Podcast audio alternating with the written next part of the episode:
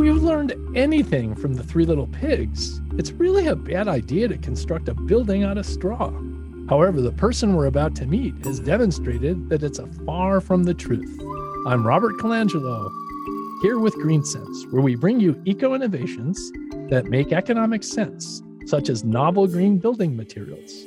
We're joined by Anthony Dente, principal engineer with Verdant Structural Engineers. Anthony, welcome to the show. Thanks, Robert. Great to be here with you. Well, let's start out simple. Straw is the leftover uh, dry stalks of grains such as wheat and rice, and they could be excellent building materials. You have several other projects, uh, but the one that caught our eye uh, were the walls and insulation uh, materials made from straw. At first, it might seem like an ineffective building material. So let's explore the benefits and limitations of using straw as a green building material. Sound good? That sounds great. All right, so you start out. What are the benefits?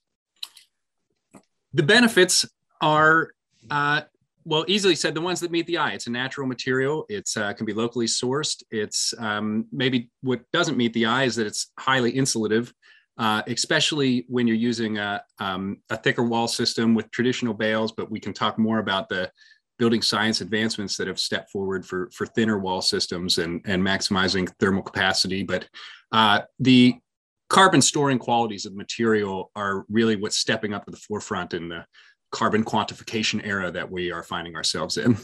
Can you explain that a little more? Yeah, absolutely.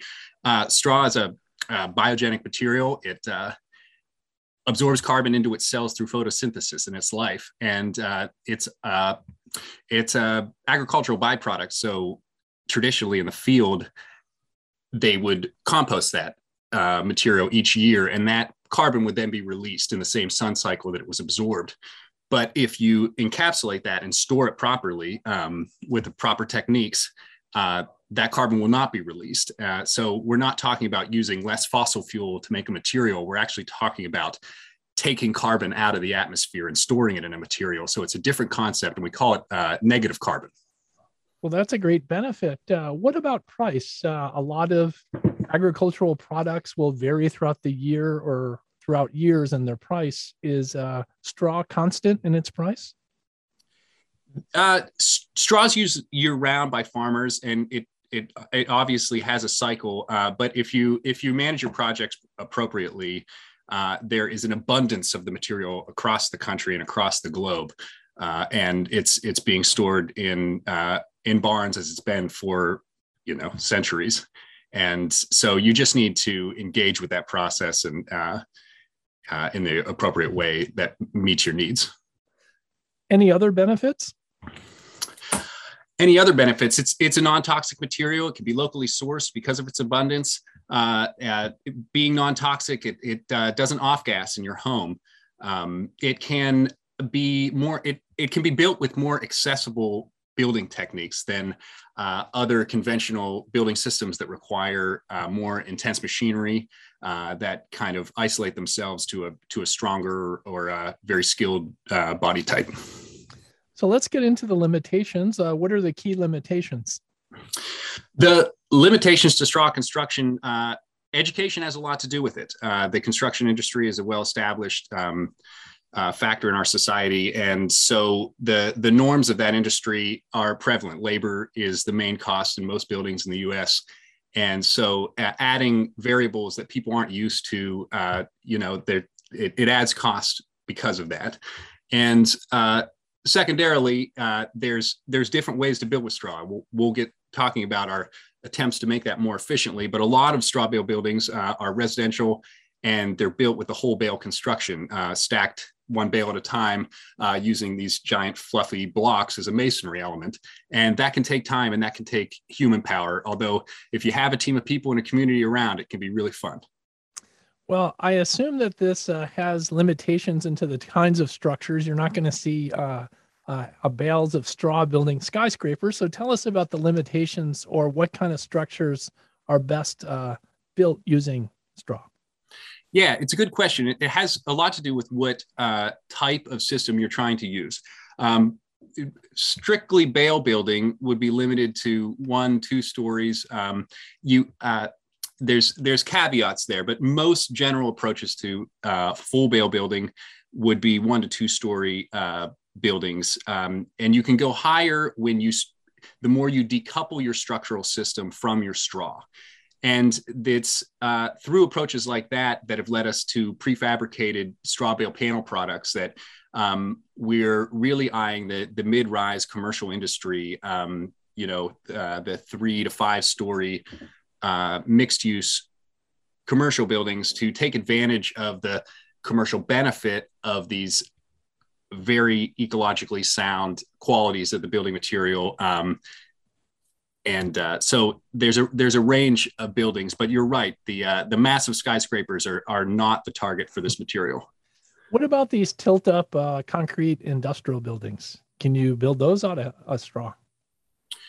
Well, if it's tilt up concrete wall, you can do a straw bale wrap, and a lot of people are doing straw bale wraps on uh, existing warehouses, even existing residences we've worked on, and uh, th- therefore, once again, kind of decoupled from the structural system, and you're just using its insulation qualities to uh, achieve your goals.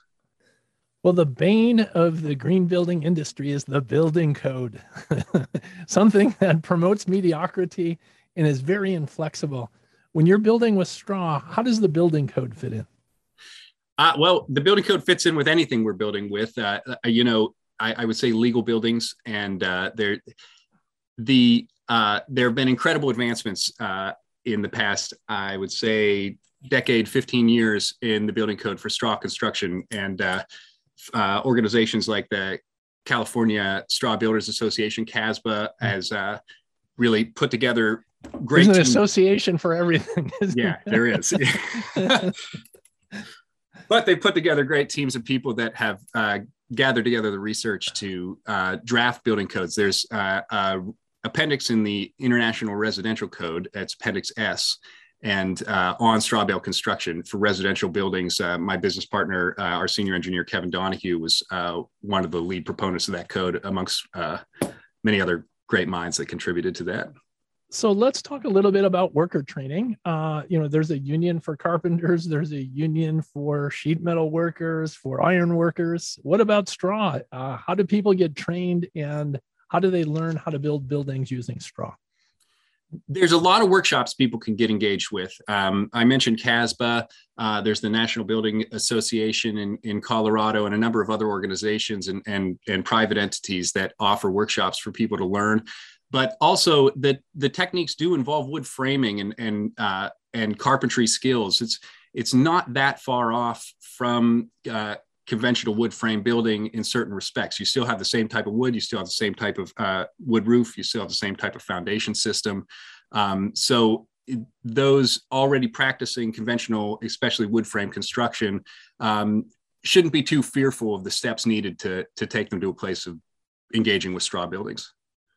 So let's talk a little bit about the product that's used. Uh, it comes from the farm, but are there special companies that are manufacturing these into you know building blocks?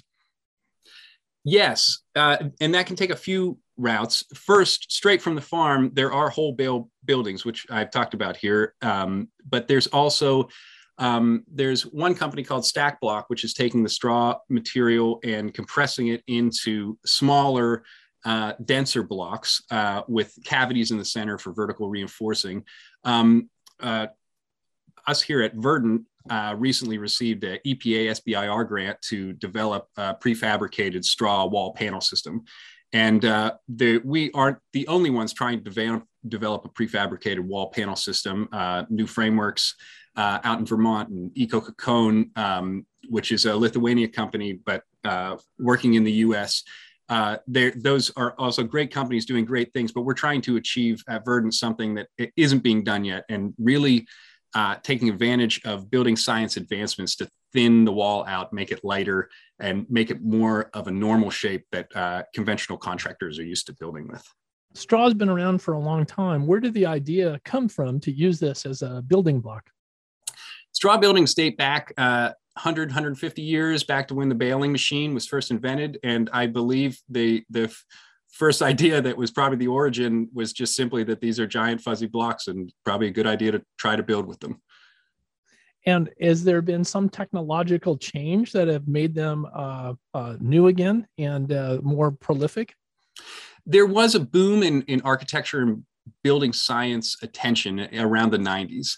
And that, uh, that uh, structural testing, thermal testing, uh, moisture testing, um, moisture modeling, and has that's evolved into this uh, what turned into a really focus, uh, a big focus on carbon quantification that we're experiencing right now, which is our, our main driver uh, for using this material. And the uh, there's there's been a lot of uh, really great researchers that have uh, put a lot of time into this. the late Dr. Mark Aschheim at Santa Clara University and others um, that their work translated into these building codes that we're now able to cite uh, have an easier time not using this as an alternative material in the code. It's a it's a fully codified material when you're working with Appendix S in the residential realm.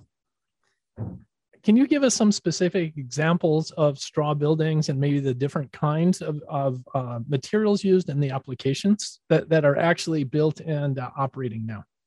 Yeah, absolutely. We uh, there's there's your standard uh, you know flat bale approach. You can put the bales on edge and uh, uh, which gives you about an 18 inch wall thickness, a little thinner uh, for applications that's important for. And then you can also put the bales on end uh, and uh, which gives you a, a, 24 inch spacing between bales. And some people are putting studs in between those and mm-hmm. actually applying uh, a plywood sheathing shear wall system to the exterior face.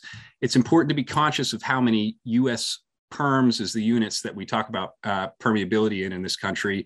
It's important to be conscious of how much permeability you have because the, these systems, this the straw is a hygroscopic material, so it absorbs moisture in high humidity and it releases it in low humidity. And you don't want to seal your buildings up completely. You want to allow them to breathe, and that's a, a key important variable. But those are the three main full bale systems. And then uh, from there, we break down into modular systems. And I mentioned the stack block system, which is uh, a little bit different, more dense uh, individual block system. Is there a poster child for a, uh, a straw building? They're a poster child for a straw building. The Real Goods building uh, at the Solar Living Institute uh, in Hopland, California, um, was a poster child for quite a long time. Um, uh, it's it was on the cover of uh, Design of Straw Bale Buildings by Bruce King, uh, one of the main straw bale texts for a long time. Um, it's it's been a bit superseded by uh, I would say the Straw Bale Building Details book that CASBA produced. Uh, I was a contributing author to that recently, and um, but uh, yeah, I, I, would highlight that building. It's a beautiful building um, designed by Arkin and Tilt Architects. How competitive are these cost wise? Um, they're it, it, depends on what your labor source is right now, really, and and what type of building you're building. But these panels that we're developing uh, through the EPA, our intention is uh, is bringing down cost uh, by bringing down weight, by increasing efficiency on the job site. Um, so we're really trying to make straw building accessible to people who might not even know straws in the wall panel that they're building. Uh, it's uh, if we can kind of get into that uh, connect the dots there in a way that it, it's no different to a conventional builder. Well, you're also working with uh, hempcrete, which is really uh, a hot new material. Talk a little bit about that and how does it compare to straw? Yeah, we're working with hempcrete, um, and we're uh, you know hemp lime. We refer to it as uh, there's a new uh, building code appendices going in for hemp lime, uh, and it, it's it's kind of in this suite of natural building appendices that uh, have been developed. We've been doing the structural work on quite a number of them: the Cob Building Appendix, the Straw Bale Building Appendix, um, and there's also a light straw clay building appendix. And uh, these all these materials have their qualities and their their right applications. Uh, it, uh, hemp lime or hempcrete is a biogenic material like straw, so it's also storing carbon. Um, it's also uh, a agricultural waste product, and it, uh, it it's it's uh, encased in a lime um, matrix and also held between wood studs typically. So it's not that different than the straw system, but it is never in, uh, I guess, a bale form. It's always in a uh, a monolithically shaped or um, or a kind of block creation, almost like an adobe uh, in between studs. Well, this is the most important question. You're calling from the Berkeley, California area Are you in a straw building? I am not in a straw building. Uh, I'm in a very old wood stud building, uh, which which I also love. Uh, these types of buildings they have a lot of character. Um, uh, Anthony, is there anything you'd like to add to our uh, conversation in closing? Uh, I would just say that anyone's interested in getting involved with uh, carbon storing wall systems to, to please reach out at, uh, to us at Verdant Structural Engineers or any of these organizations I mentioned. Uh, we're developing the straw wall panel system uh, with the help of the EPA and the SBIR grant system. And if uh, people would like to be part of the beta project or or invest or get involved in any way, please reach out. And you know, as a straw bale pioneer once said, Matts Myhrman, um, you might hear bad news about what happened with the pigs and their straw buildings, but it, it's not advisable to have pigs uh, building your buildings. well, in closing, uh, I have one last question. Are these straw buildings uh, used in specific geographic areas or are they used throughout the country? They're used throughout the country. It, uh, there is some testing going on and how applicable they are to um, uh, regions around the equator uh, with the extremely high humidity regions. There's some folks that built uh, some some test buildings uh, down in Haiti and are monitoring them closely. Um, but they're uh, but they are being built all across the United States and Canada. That's Anthony Dente with Verdant Structural Engineers. I'm Robert Colangelo, and this is GreenSense. Subscribe to our podcast at greensensefarms.com. And be sure to check out the GreenSense Minute every Thursday and Saturday on News Radio 1059, WBBM, Chicago.